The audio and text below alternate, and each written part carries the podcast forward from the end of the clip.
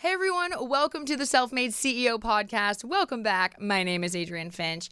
Today I'm here with a very special guest, Andres Hansen, one of my personal close friends and also someone that I look up to very much. And we have an awesome episode here today. I'm so, so excited about it because we're basically getting into his story of not only his experience with being adopted and also his athletic background, because he has like a crazy athletic background that is so impressive and cool but also talking about how that's led him to his current role as a group fitness instructor and manager, and also, more importantly, in my mind, how the athletic mindset has affected both his career and personal life. I think there are a lot of really awesome takeaways. We talk about some of his, I guess, flaws, as we would say, and, you know, how he's how he's gotten through some stuff in his life. So it's a very powerful episode, lots of important, fun stuff. So let's just dive right in. Stay tuned. My name is Adrienne Finch, and I believe wholeheartedly that anyone from any background can create the success and happiness that they want. With my proven productivity hacks, business tactics, and a little mindset coaching, this podcast will unlock your greatest potential and transform you into the CEO of your own life, business, happiness, and success. So, what are you waiting for? This is the Self Made CEO podcast. Hello, everyone. Welcome back to the Self Made CEO podcast. I'm your host, Adrienne Finch. We're on episode 21. I feel like every single week I'm like surprised at how far along we've already come, but it's episode 21. We're here. I'm here with a dope guest. Hello. Hello. He's uh shaking his arms in the air. You can't see it. I wish people could see it. Actually, good insert. You can see these videos. The video versions are now up on what used to be my vlog channel is now just my self-made CEO podcast YouTube channel. So all the video versions of us recording this podcast are right over there. Hi Andres, how are you? I am good. Thank How you for you? being here. I'm good. We just had quite the drive. We had the coffee break. I want to say something. Starbucks does not have food that I'm not allergic to, and it's really saddening. You did get a bar though. I did. It's nice. What's it called? A perfect bar? Yeah. Okay. It was actually pretty good. It's basically just all peanut butter, which I love. so we had a little Starbucks run. Anyway, it's early in the morning. Hey, everyone. Hope you're all doing well today. So, okay, I have an awesome guest here. We're going to get into some really cool, really interesting stuff. But before we begin, I want to do a little hot seat with you. So, I was just on Kenzie Elizabeth's I Love You So Much podcast. If you guys haven't heard that episode, I think it's probably out by now. I'll put the link in the show notes. But she does something on her show where she asks every single guest three questions at the beginning. Don't worry, Kenzie, I'm not coming from your brand, coming for your brand. But I did think it was very interesting, and this could help you get to know Andres a little bit better. So I'm going to ask you three things. I'm ready. Are you nervous? Yeah. Okay. Not Don't really. be. They're actually not, not. that juicy. okay, question number one. What is the best concert or show you've ever gone to? Oh my gosh, this is one of the hardest questions you could ever ask me. I figured, yeah. Um, best concert or show I've ever been to. Or like your favorite one. My favorite one.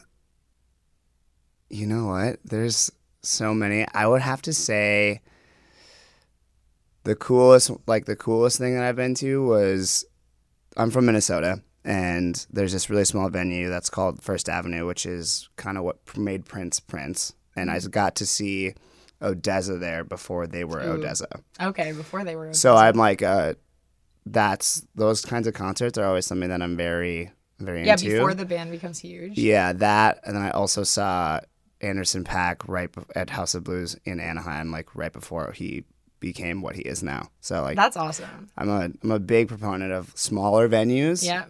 Of before like people up and up. coming artists. Okay, yeah, that happened to me with Bastille. Everyone laughs because they're like Bastille, but I love Bastille, and I saw them in this tiny, tiny little theater in Dublin. you can't hear me, but I'm smiling. I mean, okay, I love Bastille, but okay. Regardless, though, I thought it was cool because they, they were so they literally had one song. They had Pompeii, and that was like the only known song. And it was this tiny theater in Dublin, which I thought was so cool Mm. That and cool. intimate. He, Aren't like, they from there? They're from some are English and some are from Ireland.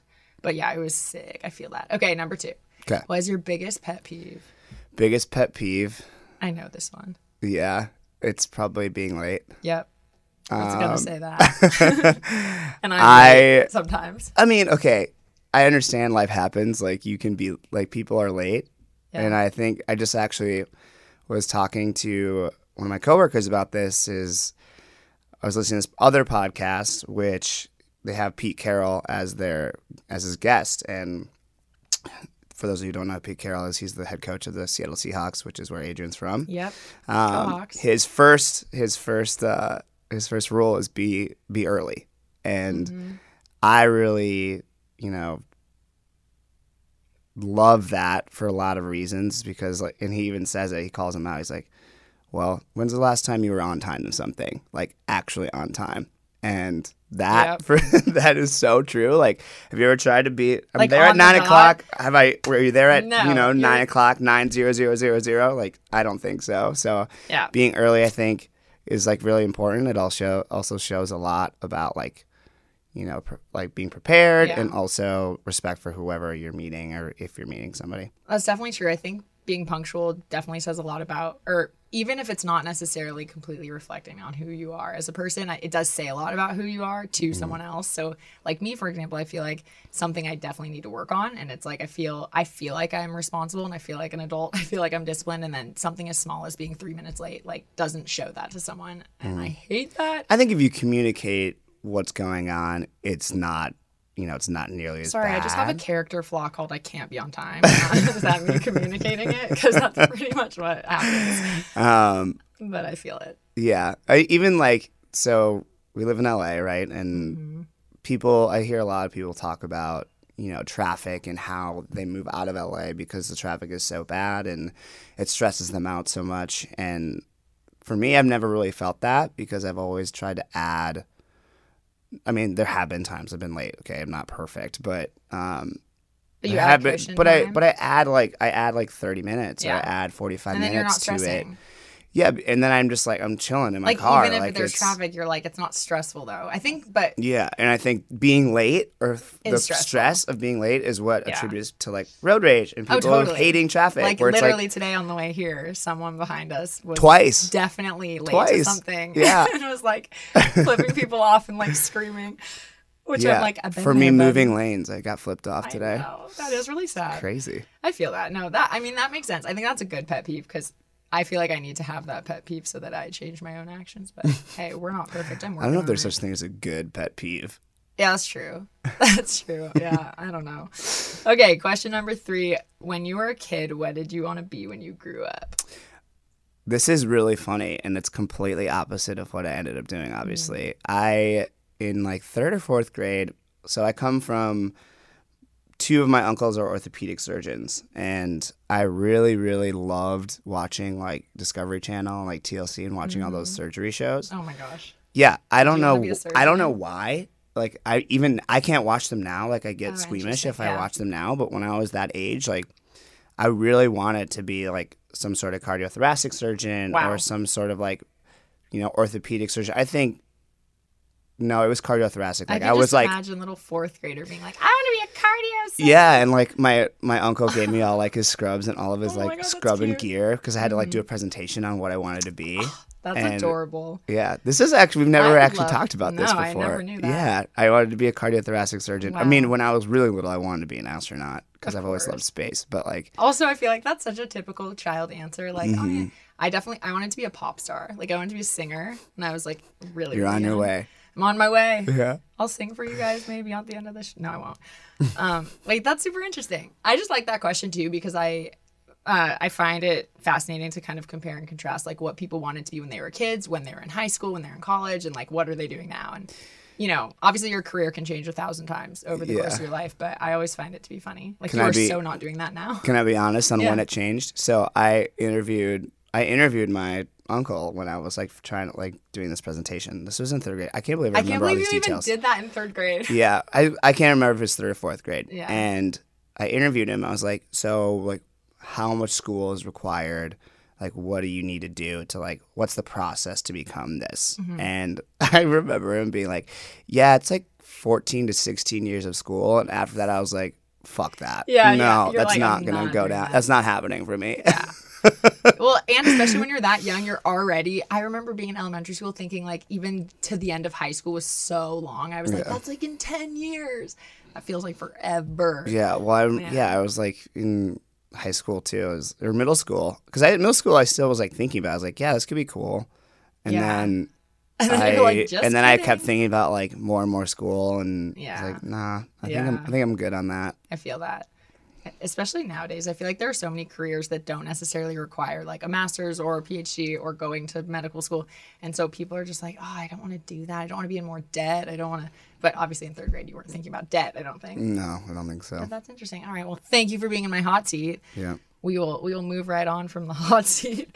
Um, so I want to give you guys a tiny bit of background before we jump into his actual background. I actually met you in your workplace, and something that I mean, a lot of things right away impressed me about you as a person, both in your job and in your role, and just as you how you communicated with others and all of that. So one thing I noticed right away was just like your energy and presence. And that sounds like corny, but I think you guys all know when you walk into a room and you feel an energy, whether it's from a person or from like the environment that you're in. I know when I go apartment hunting, I can tell instantly if I if it has a good energy or not. I'm like nope or yes. Yep. And I think so right away something I could tell about you was like you had a really good energy. You were super just able to connect with people, me included. You like which obviously makes sense. You're you're well, I won't give away your job yet actually. But okay, it does make sense for your job. Um, and I feel like that's something that was super natural to you, which I personally find to be very similar. I feel like for me, that's helped me in my career and job is being able to be like relate to people and talk to people and connect with people very easily. So I think like you and I connected right away because we both were kind of like that. So we we actually met in the workplace. I would argue that we have very, you have the same energy. Yeah. Yeah, I would definitely Thank argue you. that. I appreciate that. But yeah, I think it's pretty obvious. Like right away, it was like, "Whoa, hello, we're both these like outgoing people." But I feel for you, when do you feel like you try to be that way, or it just happens? No, I think I. I don't think I try. I don't have. I don't have to try. Yeah, There are there are obviously days where this it's harder than others. Like totally. where I don't really feel like you're not feeling putting social. myself, yeah, Yeah. or like really putting that much energy into it. But I'm so extroverted that yeah, it just it- happens. It's just like yeah, when I'm in that space, I definitely like it's not hard for me. I enjoy Yeah. it, so it comes from a place of like actually pure joy. Yeah, I would say. No, I, I think me too. It's like if I'm in a random room, I like want to go up to someone and talk to them. Which it, it took me until I was a little bit older to realize that that's not just something that everyone does. That it's not just something that everyone naturally even can do or feels comfortable doing. And I realized, oh wow, like this is actually a gift that I feel comfortable going up to strangers and saying things. Yeah, or like when you go up to somebody who's not into it, Totally. like you, there's it's and you get, you get the vibe right away, like, okay, cool, I'm gonna stop talking now. yep. Yeah, I feel that. Anyway, okay, my whole point of saying that is I, you know, I noticed a couple things. One being your energy and presence in, you know, in the workplace and how you connected to people, and another being that I could tell right away. And I don't know if this is just an intuitive thing that I have or that, you know, you demonstrated it, but I could tell that you were a hard worker. I could tell you had a strong work ethic and that you were like disciplined. And that, by the way, guys, this is not like after day one of meeting him. This is like, okay, I'm getting to know you a little bit better, like seeing you more frequently. And I could just tell like you were very disciplined and hardworking. And I feel like as I've gotten older, I've valued surrounding myself with people who are like that, people who are career driven, people who, you know, are responsible, as simple as it sounds, like can get up in the morning and do their job well and be on top of everything. So many people fall through the cracks, I think. And so, anyway, I respected that a lot about you. And there's a reason I'm bringing all of this up. But what I'd like to talk about today with you is a lot about your background and kind of how not only how you got into like the current industry and career that you're in, but also how pieces of your past and how you grew up and like the things that you used to do, how that's impacted both you, know your thoughts and actions in your career and in your industry, but also personally. And this will make a lot more sense as you actually start telling that story. Yeah. but I really do want to get into that stuff because we something I also noticed about you right away. You kind of were on my level with the whole mindset stuff, kind of thinking deeper about who we are as people and and what our mindsets are and how we can shift that, and just being very aware emotionally of the world and people and ourselves. So anyway, I'm gonna shut up because this really is about you. But why don't you give a little bit of a background as to I guess your life up until this point? Yeah. Do you want me to start from the beginning? Yeah, start from the beginning. All right. Well, um, I was born in Guatemala. I was adopted when I was three months old. So, I was adopted by middle class, two white parents and a an adopted adoptive sister. She's from Colombia. Her name's Susanna. Um, I grew up in a western suburb of Minneapolis. It's called Minnetonka. Um, it's a fairly like wealthy area, and so um, a lot of times growing up, majority of my you know childhood in school, I was like the only colored kid, and for the, until probably about sixth grade, and I never felt any different. Like it never really, I never, never really hit me. Like I understood where I was from. My parents were very open about me being adopted, and I went got to go back to Guatemala a couple times when I was really young, like eight years old was the first time I went back, and it was you know it was an interesting dynamic now especially looking back on it like when i was in, a, in it i wasn't really thinking about it but um, looking back at, at that dynamic or the family dynamic and it also seeing how interested people are in it or, or are into it like it's so it's so funny to think about that i Into wasn't the even part that you were like adopted, adopted. or where, yeah, and and everything about Yeah. it like it's so it's not you know your traditional you know childhood. I mean I I grew up and played in backyards with my friends like that part is traditional but like the traditional like nuclear family i Yeah. don't think that that's actually that's not something that i ever experienced. Um, so yeah graduated from minnetonka high school and then my whole life growing up i when i was five or four years old i was watching the watching the olympics and there's really great gymnast his name's john roethlisberger.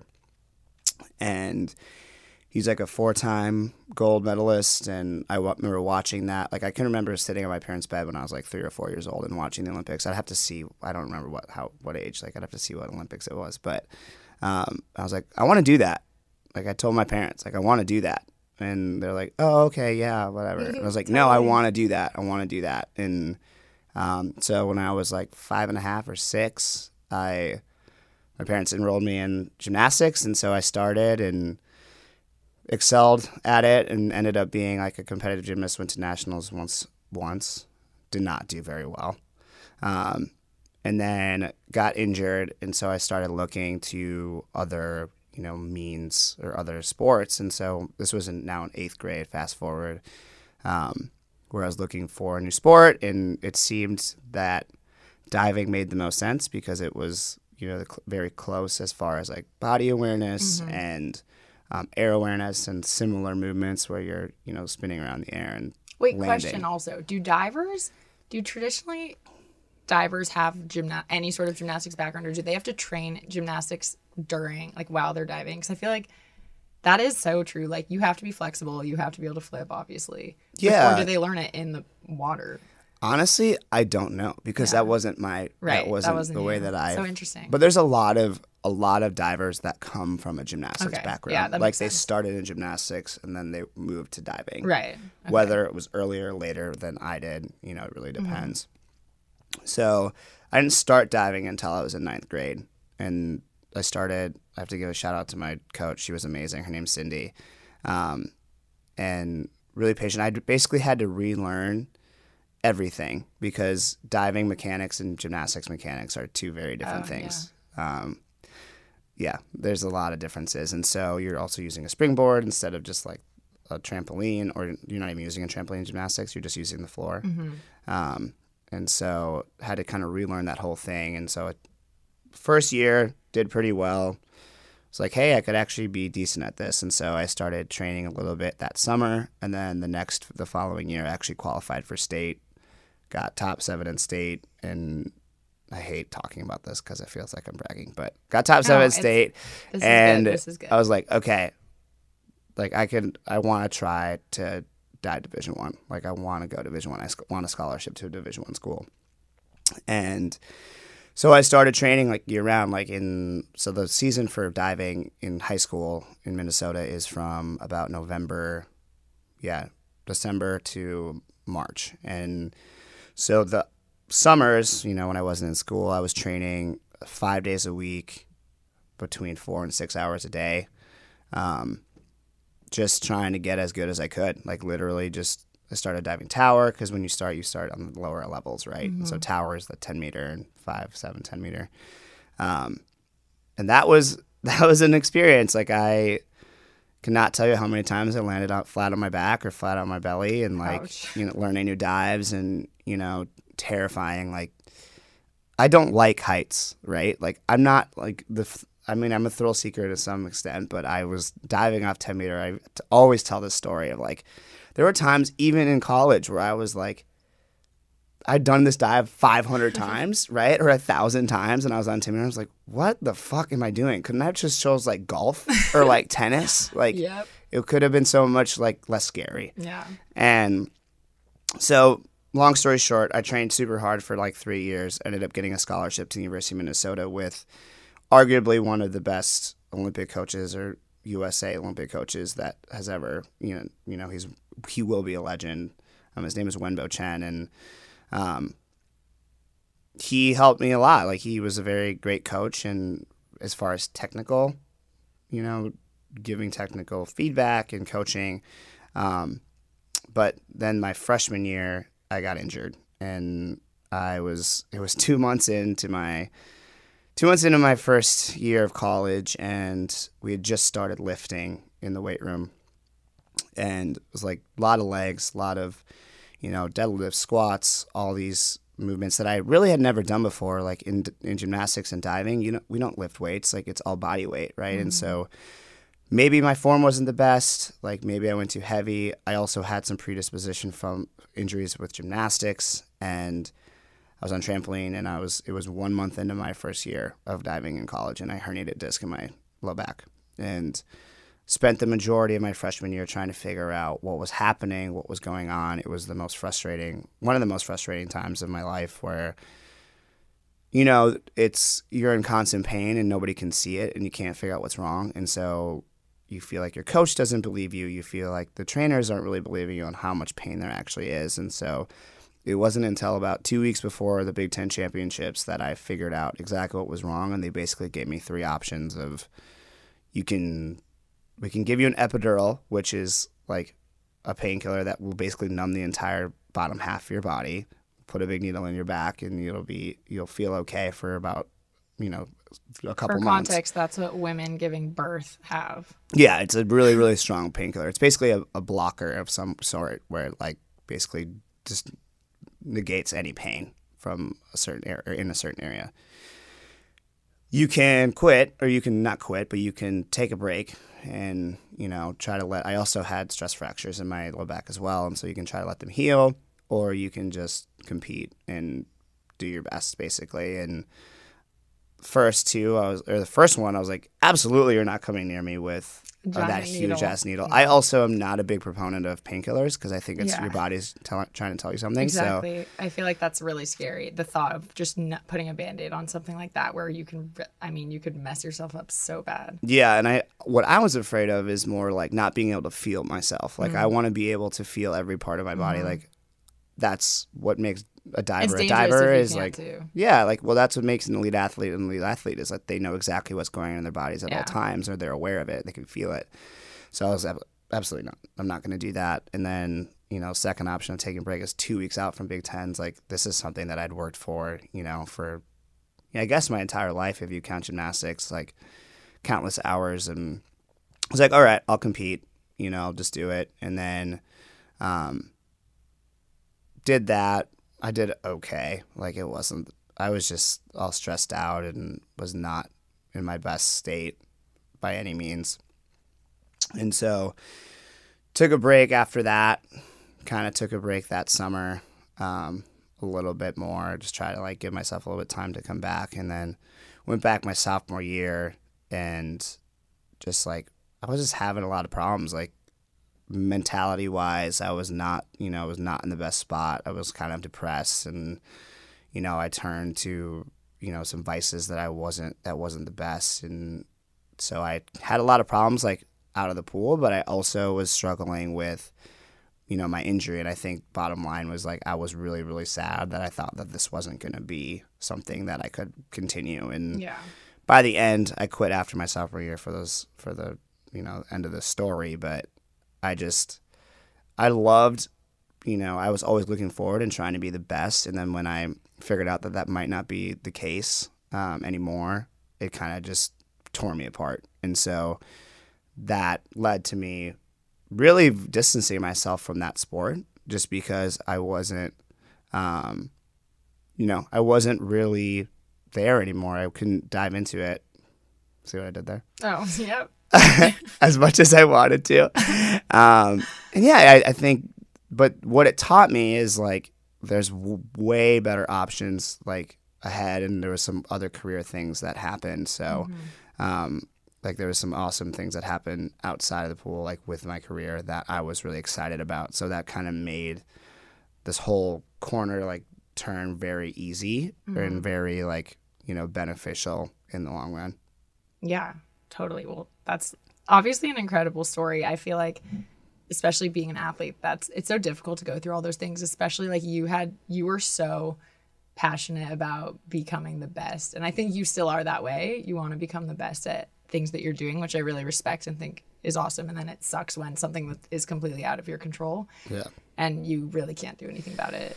Yeah, I mean it's you can only control what you can control and Yeah. that for me was a big like mindset shift that I had to make. And you know in the moment I wasn't thinking like you know I'm going to make this huge change. It was more like no I need to make this I need to make adjustments. Right. like I need to adjust. I need to refocus my energy somewhere else into something that I'm passionate Right. about. And that turned into you know field marketing. And so I went into field marketing I worked for Red Bull for two and a half years. And that was like amazing. Like I was learning hands on, which is my favorite way to learn. And, um, you know, I wasn't the best student in college just because I was so involved in my, in my career, not in my career, but in my job at the time. I loved it. It was so fun. Um, and then after college, I worked for this other company for two years, and I always had my eyes set on the West Coast. And uh, it was time. I was like, you know what, two years out. I turned 25, and I was like, you know what, I'm out. I gotta, I gotta get out of Minneapolis. It just seemed really small, and so I packed up my car and I moved out here. I had found some roommates through some fr- mutual friends out here, um, and without a job or anything, I drove out here and was like, I'll figure it out. I'm gonna work twice as hard as anybody else to get what I want. I So- love that. Well, we're going to take a really quick break and we're going to talk about what happened next when we come back. See you in a second. Hey there! The holidays are here, so it's good to know Kroger can save you some time with free pickup on all your fresh favorites. Whether your traditions call for a hearty helping of juicy ham, ample apple pie, or Aunt Sue's legendary twice stuffed stuffing, Kroger has got you covered. So order for free pickup at Kroger.com or the app and get more time to get your holiday on when you grab your groceries curbside. Kroger, fresh for everyone. Free pickup on orders of $35 or more. Restrictions may apply.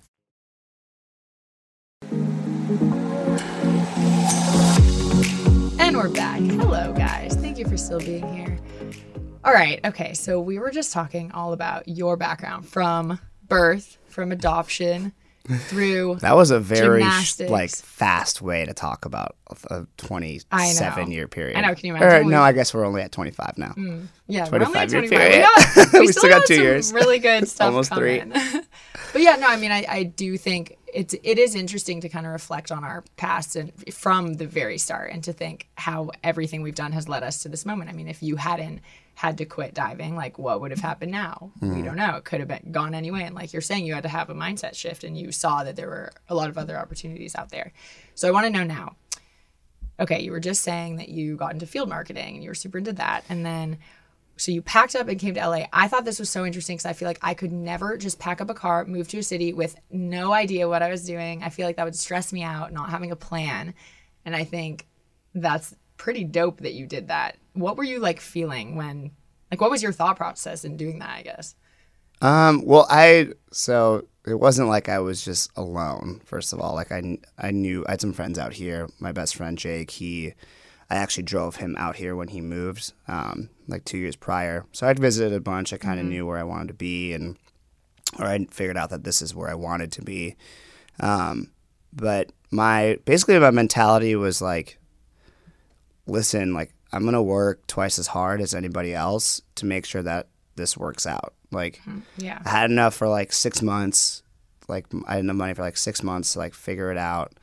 Um, and so I moved. To, I got here literally on Halloween. Like like drove into like started moving my apartment on Halloween. Wow. Um, and it was, yeah, I really didn't have exactly a direction of where I wanted to go. I thought I wanted to go into field marketing or continue that career path, um, which is what I ended up doing right away. that was my second job. My first job was actually two weeks after I moved here. I walked into my current employer and uh, basically handed them my resume um, and was like, "Hey, I have this experience." For those, I didn't preface this, but I was a yoga instructor. After I quit diving, I found needed to find something as some sort of outlet for you know fitness, right? And I got really into CorePower yoga, um, taking a lot of what's called sculpt classes, which is you know more of like a high intensity hot yoga class with weights, and that I like took a bunch of classes. That's actually what I was doing as I was quitting diving because it was the only thing that made my back feel okay. Um, and so decided that I wanted to be an instructor. So I went through the teacher training and Yeah, wait, what teaching. made you decide you wanted to be an instructor actually? That's because that's such a different thing than just taking classes or than being an athlete. Well, when you're so when you're at that level of any sort of athlete, like gymnastics, diving, whatever, you end up coaching, right? You mm-hmm. end up coaching little kids. You know, I coached little kids when I was in gymnastics. when I Okay, was so it in was middle school, kinda had done. I had coached when I was, you know, hurt. I had coached my like, di- I had coached my fellow divers. I was like sitting on the side of the mm-hmm. pool, like coaching them, right? Yeah. so I had experience in giving people feedback, directing people, um, and so I was like, you know what, I think I could be good at this, and so I try or I did the teacher training, audition, started teaching. Um, so I taught for about two years in Minnesota before I moved out here. So I knew I had that in my back pocket. I Yeah. also was involved in another high intensity interval training studio in Minneapolis that I did another like group fitness training, more of like technical, like squatting, that type of stuff. Um, so I had those two things in my back pocket, and my former roommate in Minnesota, actually, Bo, I have to give you a shout out because you're the reason why I'm here. So um, his name's Bo, and he works for the company that now does the flooring. He, they do all the flooring for. I work at Basecamp Fitness, so um, they do all the flooring. And so he's like, "Do you gotta go check this out? It's amazing. It's very similar to what we've been doing in Minnesota, in a way."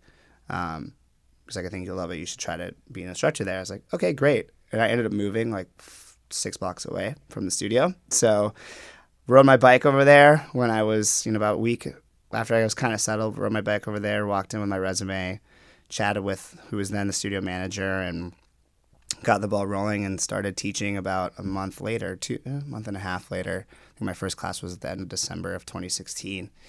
So yeah, that was that was So my you first did job. have some. You had some kind. I understand. I think why it may have felt a little more calm as well, like moving over, because you did have some resources. You had some experience that you knew you could fall back, not fall back on, but you could, you know, easily go.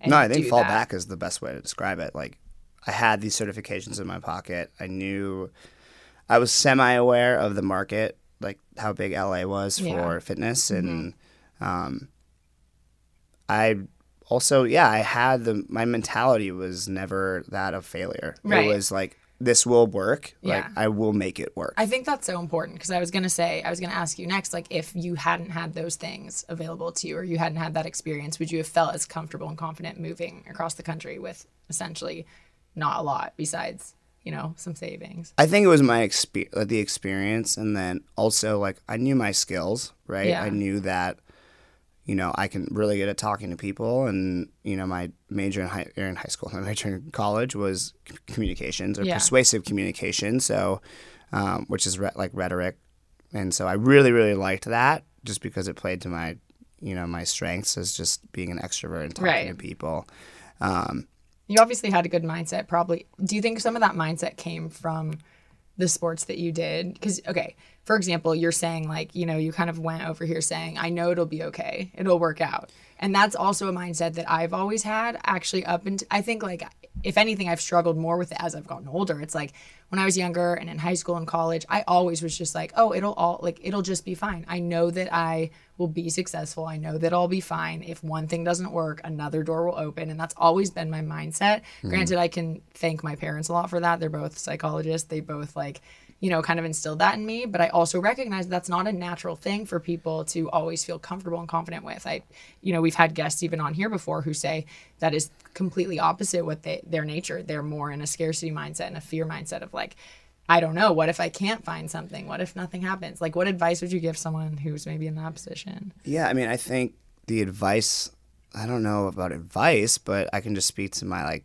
personal Yeah. experiences, which is I have also had that same mindset for pretty much my entire life. Um, you know, there's been times when, you know, there, my life hasn't been like a breeze by any means. There's also way worse things that could happen. But um, understanding that, you know, this is it's temporary if anything is going wrong and then my whole my whole life and my mom used to get so mad at me for this because I would she would be stressed out like I didn't get a good grade in school or you know I wasn't doing well in something. And um you know my my whole philosophy my whole life is like it'll work out. Like it'll be okay. Yeah. and that piece of it i think i would like to hope that that's kind of driven me to where i'm at now is like having that mindset mindset shift. There was times where i was like really low right? Like my sophomore year of college i was like pretty much depressed. I was diagnosed with depression when i was in college. And you know i was really low at that time and i had to kind of come back from that and learn how to make that shift again of like you know what? It's going to be okay.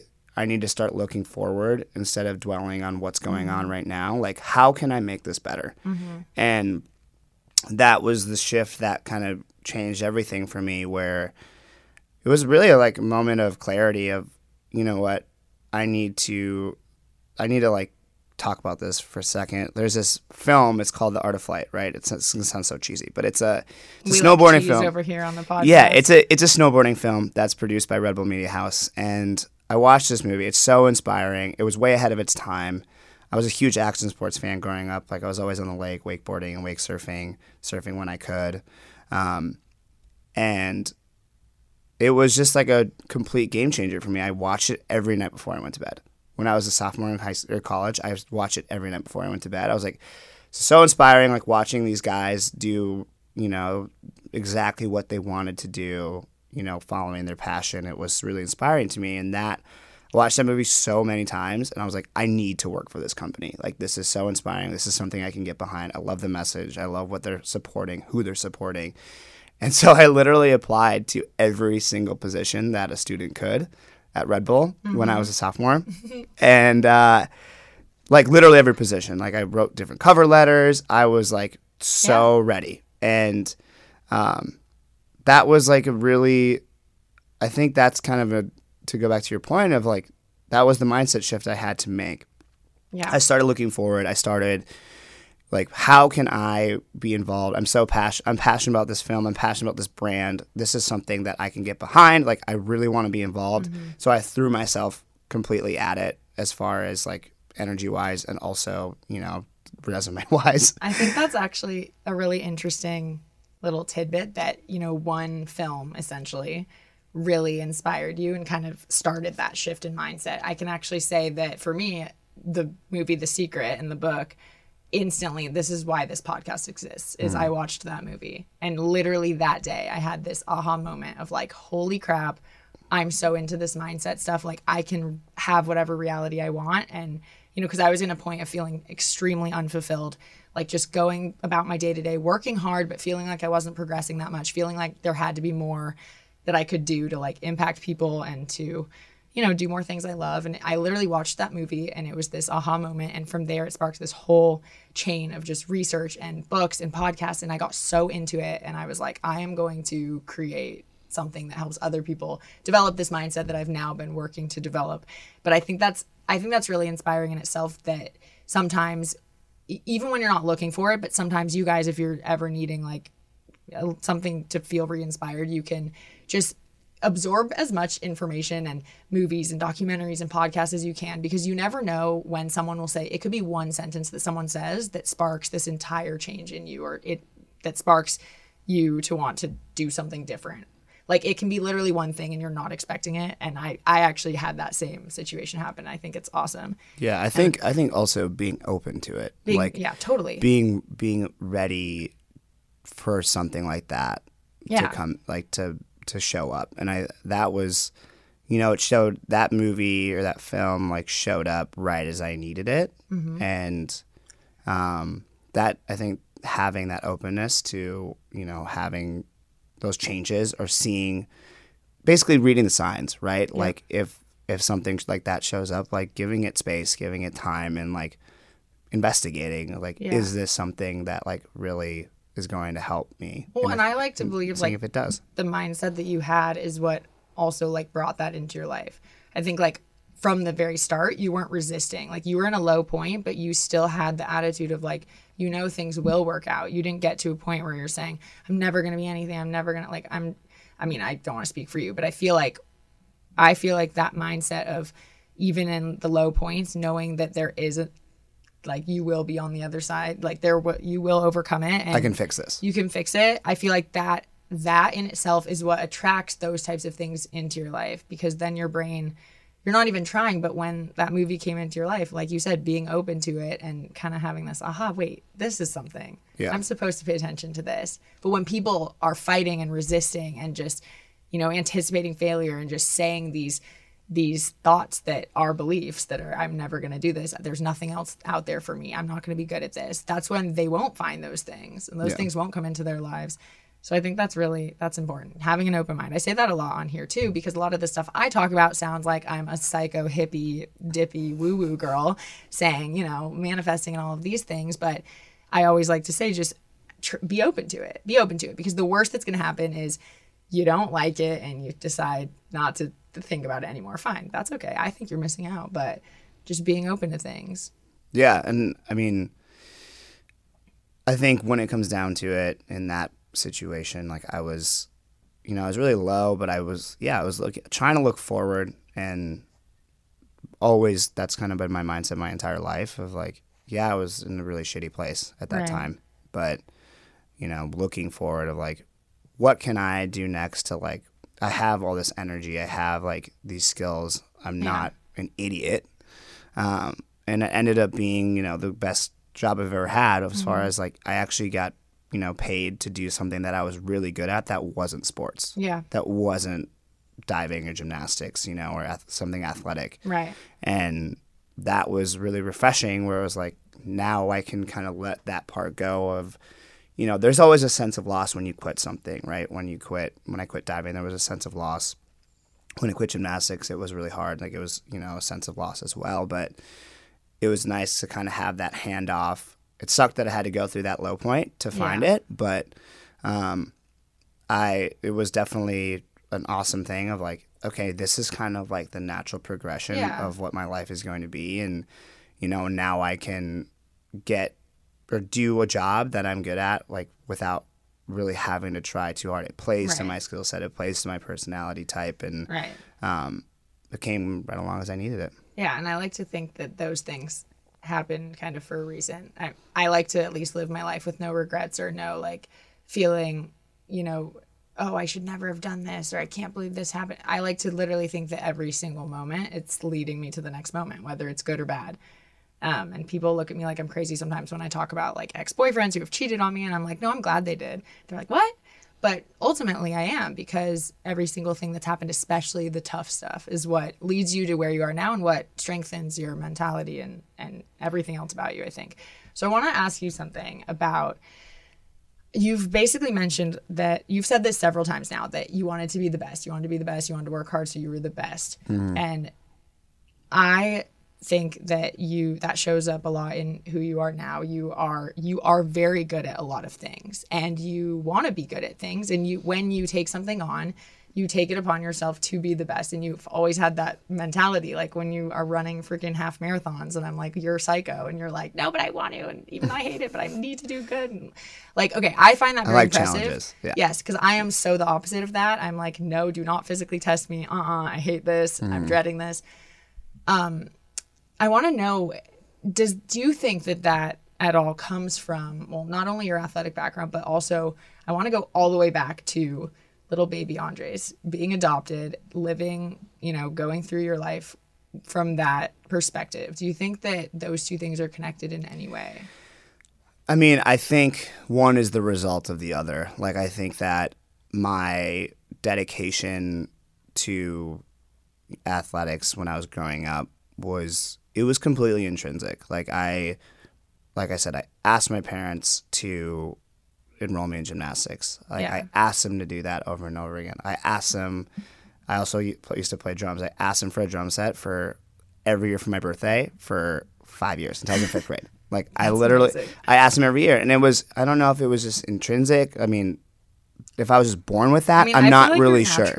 I I've only known you for the past couple of months, but I feel like you probably are very just naturally good at so many things. Not to like gas you up, but I'm gassing you up. You are you really are like very good at things that you try, and that's awesome. I think I yeah, I mean that's that comes from trying hard though. Like Right. I I don't if I'm trying something new, like right now I'm working on golf. Like okay, I always talk I'm talking about like how I don't like athletic things, but I like I love athletic Yeah. challenges. Like physical challenges, like if there's something new that I can learn, like really challenging. Golf is like completely different than diving, completely different movements, and learning how to do it and like learning how to swing it's just a fun challenge like a half marathon like i like to kind of put those things in front of me just because it gives me something to work towards mm-hmm. and i from the time i can remember my parents were also amazing when it came to harnessing that energy like mm-hmm.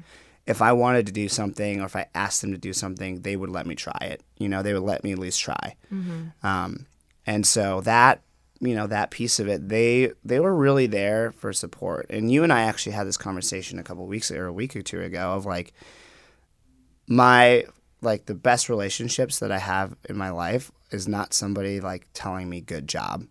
I think that is something that you know for some people that wor- those words of affirmation work. For me it's just like can you be supportive and be there like and just help me in what like even if it's just being there or like mm-hmm. driving me to practice for 15 years when I mm-hmm. was a kid like that piece of it my parents never ever tried to give me coaching of like oh you should have done this better in your meet or you should have like done this. It was always like we're so proud of you. Keep working hard. And mm-hmm. that was you know awesome in a way and like i think they could see that i was motivated and didn't need them to tell me to keep going except for at the end Yeah. when I was ready to be done.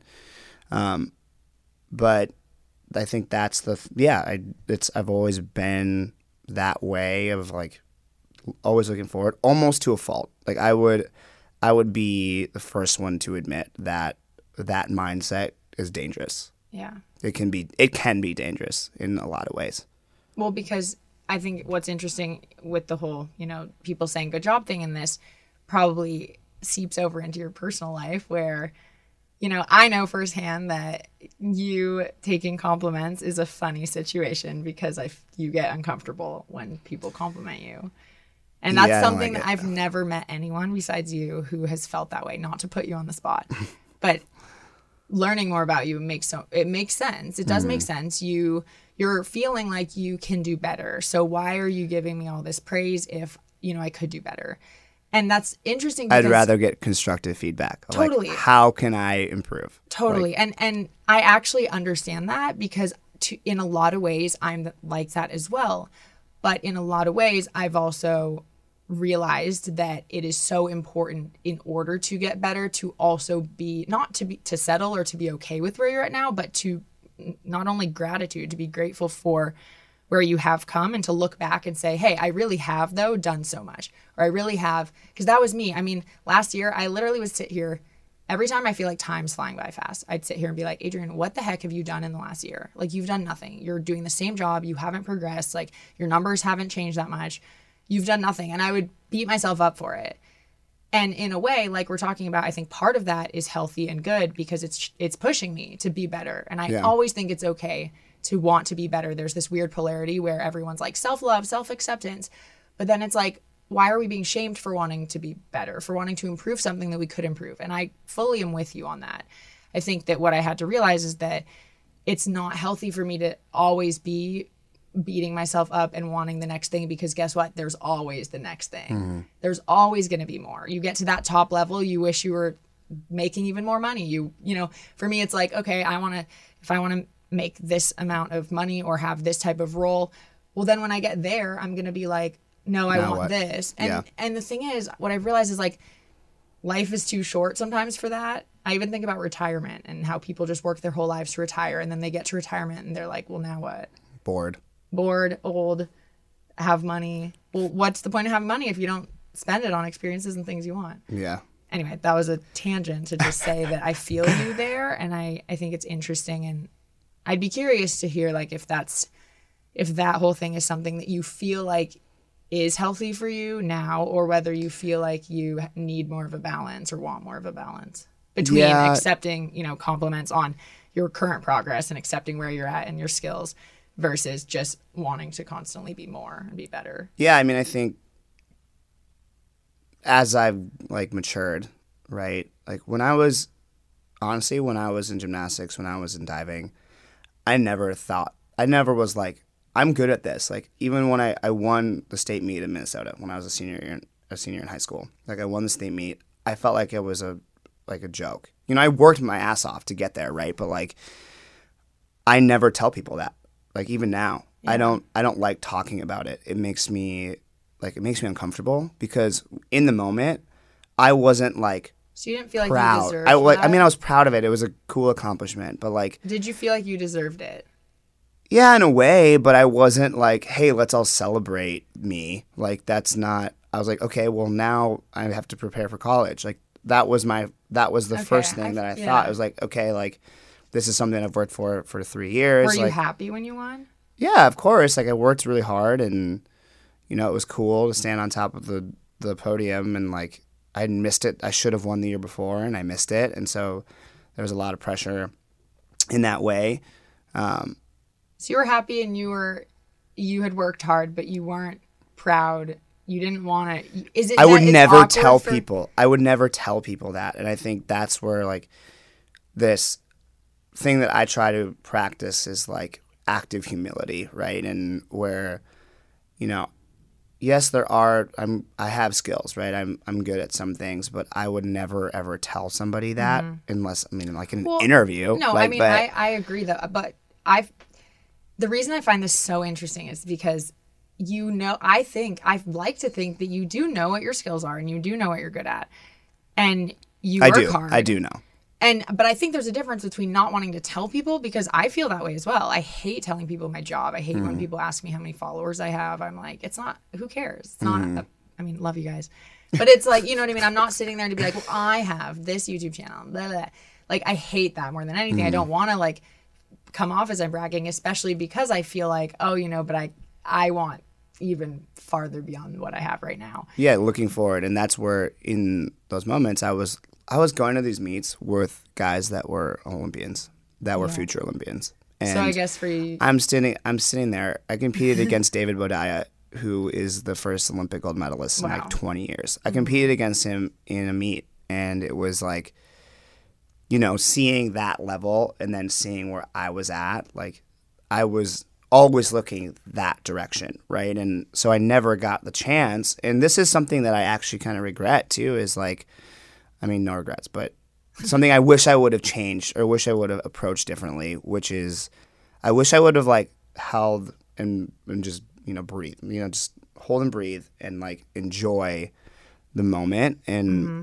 that's something that I have tried to change a little bit more Yeah. of. I've I'm definitely aware that this is a it can be an issue with especially with friends and family of like giving compliments or like acknowledging like saying thank you when people give you give me compliments like that's not saying that it happens super often.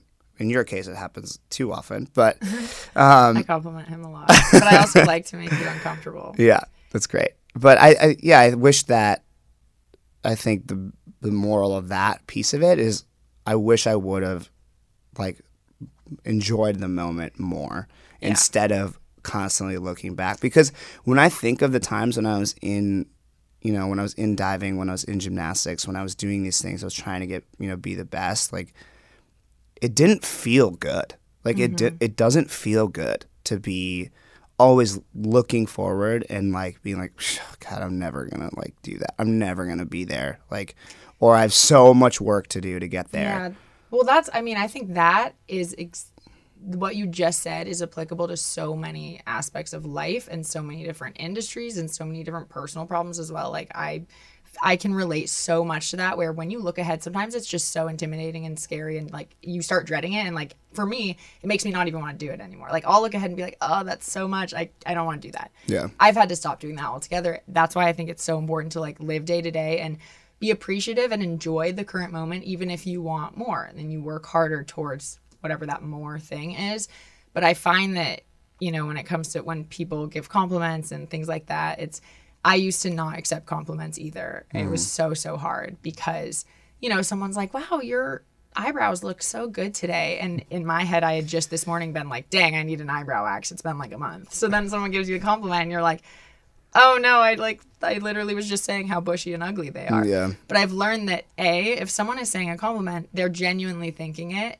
And you know, it's it. They're being nice by saying it out loud, and so I've learned to just be like, "Thank you," even if I feel like I'm a gross, sweaty rat, and they're like, "You look so pretty." I just have to be like, "Thank you," because I've also realized that I sound dumb and ignorant and kind of conceited if someone says like, "Wow, you look so gorgeous," and I'm like, Like, yeah, "Oh whatever. no." Or like, yeah, whatever. Yeah, like whatever. no, totally. I realize, and my mom actually taught me from a young age, like, Adrienne, you sound like if you say no, no, I look terrible. Yeah. You sound dumb Yeah. because in their eyes, if I look good, that like I sound stupid for being like, oh, Yeah. you know, I would say I'm good at accepting compliments outwardly, yeah. inwardly not the best. Not the well, best. and that's like, all that matters. I think is like how you view yourself. You know. Do you Mm-hmm. Yeah. think there's a world in which someone can be both supportive? Because in my mind, I think compliments, as long as they're not surface level. Like when you were saying that your parents would just be like, "Good job, honey," after meets. I understand that. My parents, when I would get in the car after a soccer game, would be like, "Adrienne, you really should have when that one player came at you." Like blah blah blah. I would have killed my parents if they would ever do that. Like, Oh, if they- really? oh my gosh! If they would have ever been So you like, would have been mad, like, but then you it's a whole like no, so I wanted the support. Just I the just support. needed support. Like it's like Okay, wait. do what do stay in your lane. Hold on, You know, so like my mom doesn't know. My mom's not a trained gymnastics Right, or diving right, coach. right. She's not going to know And the mechanics of diving or gymnastics. My mom to this day is like, do this video, and I'm like, no, you don't get it. It won't work. But like, Yeah. But hold on. But but now I'm confused. This is interesting because now you're saying so in those moments, sometimes all you needed was just the support and just the, we're here, good job, we support you. No, they didn't say good job. They just Oh, you said, said like, they like I'm didn't proud say of you. that. No, they wouldn't. They never just. Said, I mean, they said that like, yeah, you did great, you know. But it was like, yeah, we're proud of you. Or they just didn't say anything. Right. They like, But here's the interesting. I know thing. nothing sticks out to But me I when feel they're like, like, do you want? Do you think that? Do you like when people support in that way, or do you wish that people would just say nothing? Like, do you wish people would either give constructive criticism, or just be neutral? Because I feel like I think now- it's like I feel saying, like you don't like, you any did of it. it. I think Like, people should just it. never speak to you.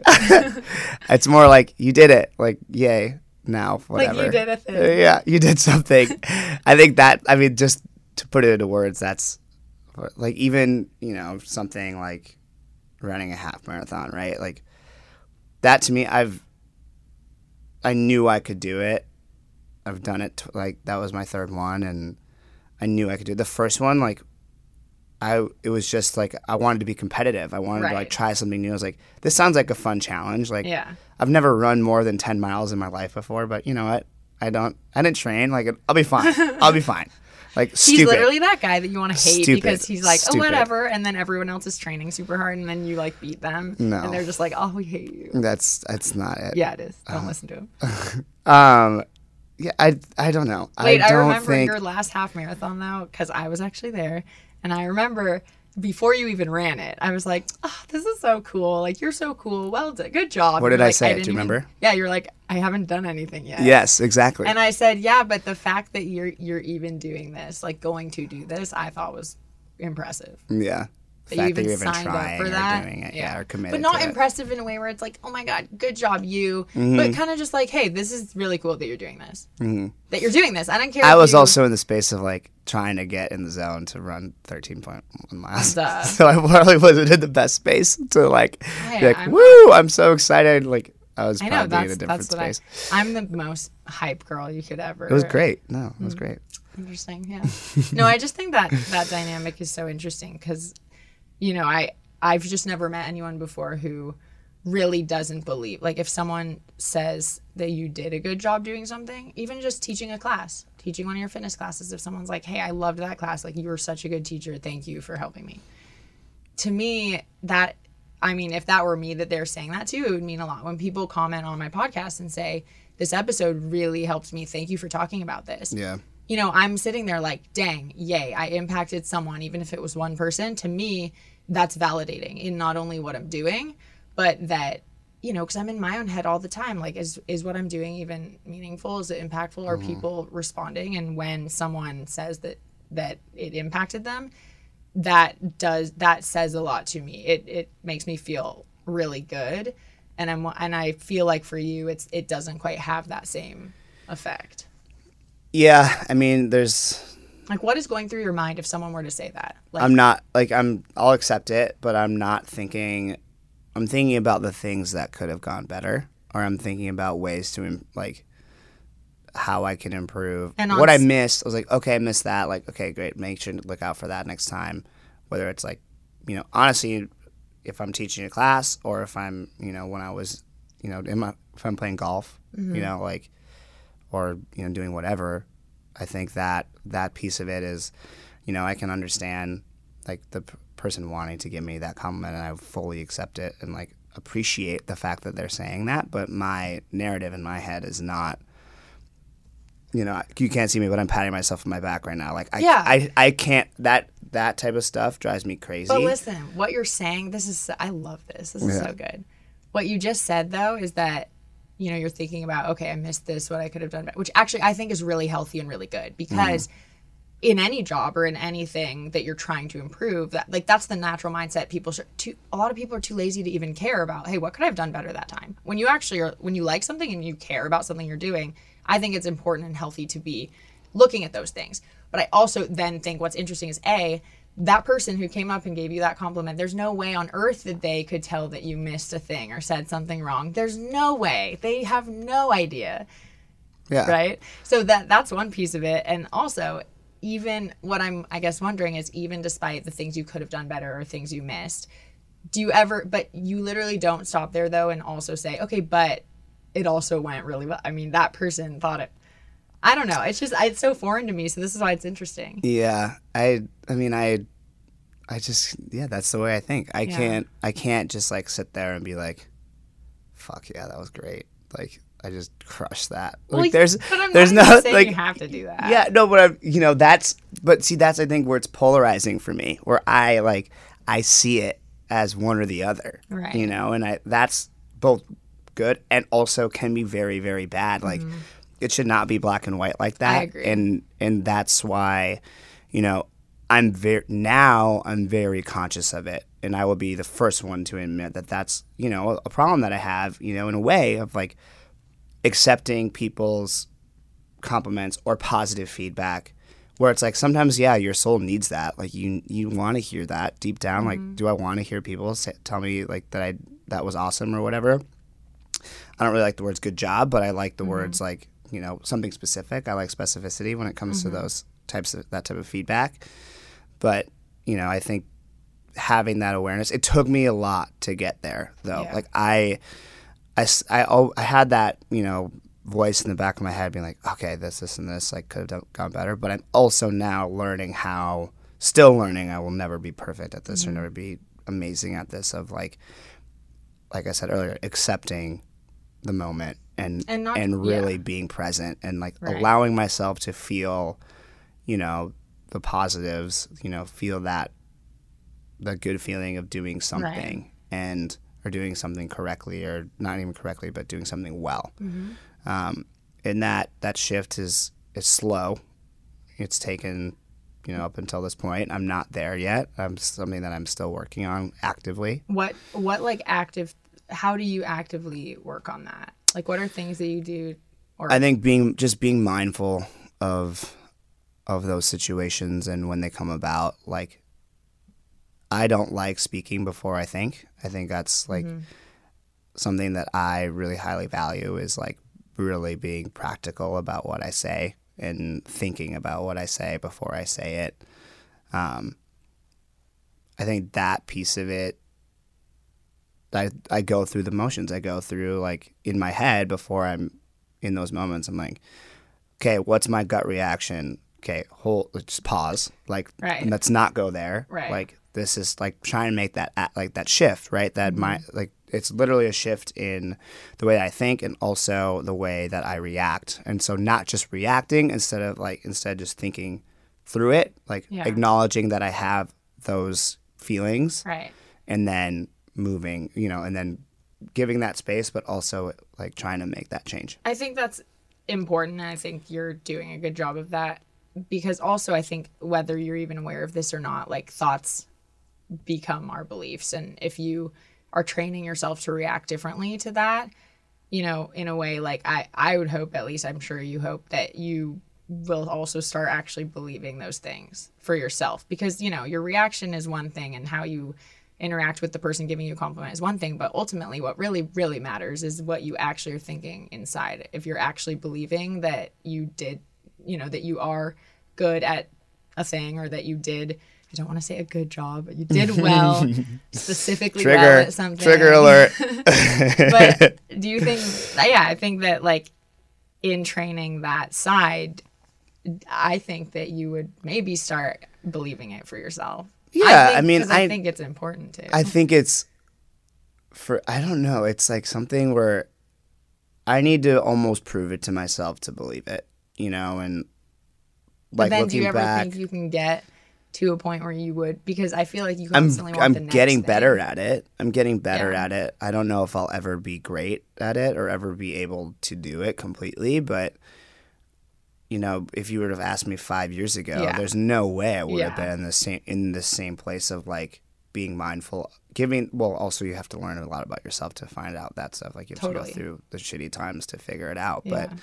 But um, yeah, I, I think that's that piece of it. Like, there's times where I'm like, this is so awesome. Like, this, whatever is happening. Usually, it's not like something that I did, but like an experience, like being present in those moments. Like, I love that.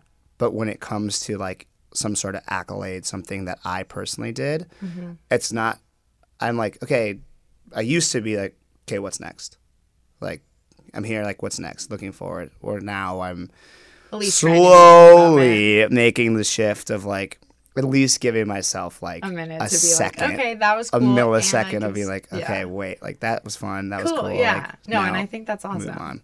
You're very you're very aware i think we've talked about this your eq is very high. You're very aware of things about yourself and i don't know if you're always that way or if it's you know as we get older and mature but i do appreciate that about you. I think you're very aware of who you are and the, the things that you do and don't do and like what you like and what you don't like and that's always the first step in making any type of mindset shift anyway if you decide you know what? No i really do need to start believing that i'm like the freaking best at this whatever it is but being aware of it is is first.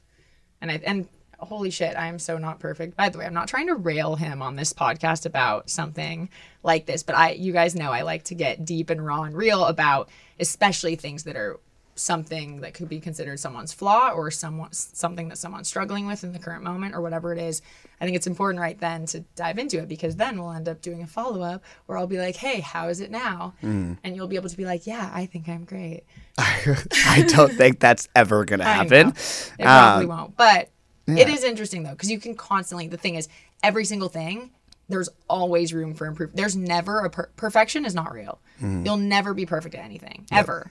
Perfection literally doesn't exist because in our minds we're constantly there's constantly something more or better or there's something to be improved upon, and that's something I actually had to realize too. Is like that'll never happen Mm-hmm. ever. So then it's like, okay, well, how can I make the best of balancing both wanting to be better and wanting to improve, and also accepting and loving the journey that I've already had, and looking back and saying, dang, if I were to think about myself four years ago, five years ago, all I wanted was YouTube to be my full time job. All I wanted was an audience to share things with. Hmm. That's all I wanted. I would have given anything. I was like, I want followers for the sake of you know being able to share things and i have to stop sometimes and be like Adrienne hold on just stop in this current moment right now and think back to that time and look at where you're at now and appreciate that and be happy that you have come this far because even though i want to do a million more things going forward and impact millions more people i can't forget that i did a thing that got me here and that that is something to be proud of and it's something to remember when I'm in moments of like, ah, this is so frustrating, or like, I'm never gonna, nah. you know, when I have those negative moments, it's important for me personally to think back at that and say, no, but I look where I've come. Yeah, and I I think that is the kind of the shit you asked about like when I moved out here, and like that mentality is like I knew my skill set, I knew who I was to a certain extent, Yeah. and what you know experience I had, and I think it was almost like I had all this ammunition, but I also had this mentality, you know, and this is where it comes in of like being a positive. I think of I had the mentality of like I'm I want to be like I'm going to be successful. You know, I'm go- I'm going to figure it out. And if you hadn't had this whole thing that you have, you maybe wouldn't have done so well at those things. So I do think that's some, that's a gift in itself is having that desire and drive to be the best. Yeah. Like that's that's why Olympians are Olympians. They're like, mm-hmm. no, I'm not quitting at, you know, it, mediocre. Yep. I just banged the table. Sorry. Hope you guys didn't hear that. Sorry. Well, oh my gosh. Okay. Thank you for letting me put you in, a little bit of this- in the spot right there. But Yeah. No, it's good. yeah no i really i really enjoy talking to you because i also think the whole like athletic mindset too is a whole nother can of worms it's a whole thing and you know we say this on the podcast now probably every single episode but the laws of success are universal i think different mindsets in different industries and different people's experiences and different upbringings that they're all the same it's all relevant Yeah. and so I think everything you've talked about today is like, you know, moments of people's lives that they may have experienced in other ways that, you know, it's it's cool to just hear someone else's story and and be able to relate to that. So we are super out of time. We are gonna have to cut this short. I could literally talk for hours about all of this stuff. We I didn't also- even like scratch the surface of some we didn't things even we wanted scratch to. this. You heard Yeah. the story, so we're gonna have to do a part two of talking, getting even more into If people are interested Mindset. I don't know if it's that interesting. If you guys are interested, um, please go leave a rating and review on the podcast. Those help so, so, so much. I'm learning more about really how much that helps you guys. So please, if you get a chance, just give it a little rating, hopefully an okay to good one, and give it a review if you would like. Be sure to subscribe on iTunes. Um, and my podcast is everywhere where podcasts are available. So subscribe. Um, also, I want to say before we leave, um, I've already said this before, but there is an Instagram account called at the self-made CEO. Uh, my lovely, amazing social media manager Jojo is running most of that. We're working together um, to really create some inspirational, cool content that's you know partially goes hand in hand with the podcast, but is also separate. So go over, follow that, message me there anytime you guys want. I love hearing your guys' feedback and your stories, and we can chat over there. So go follow that. And obviously, my personal Instagram at Adrienne Finch. There's also a Facebook group that I haven't yet really started posting on. I want to get more of you guys in there so we can start chatting. You guys can talk to each other.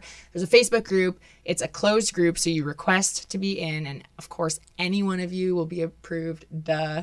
So I'll link that in the show notes as well. And of course, you can always watch the video versions. I also want to emphasize that you guys can call this number to leave me a voicemail with a question, a story, basically anything you guys want that I'll do at the end. I'm not going to do one today because we've had a longer episode, but please, please save this number. It is 818 446 6484.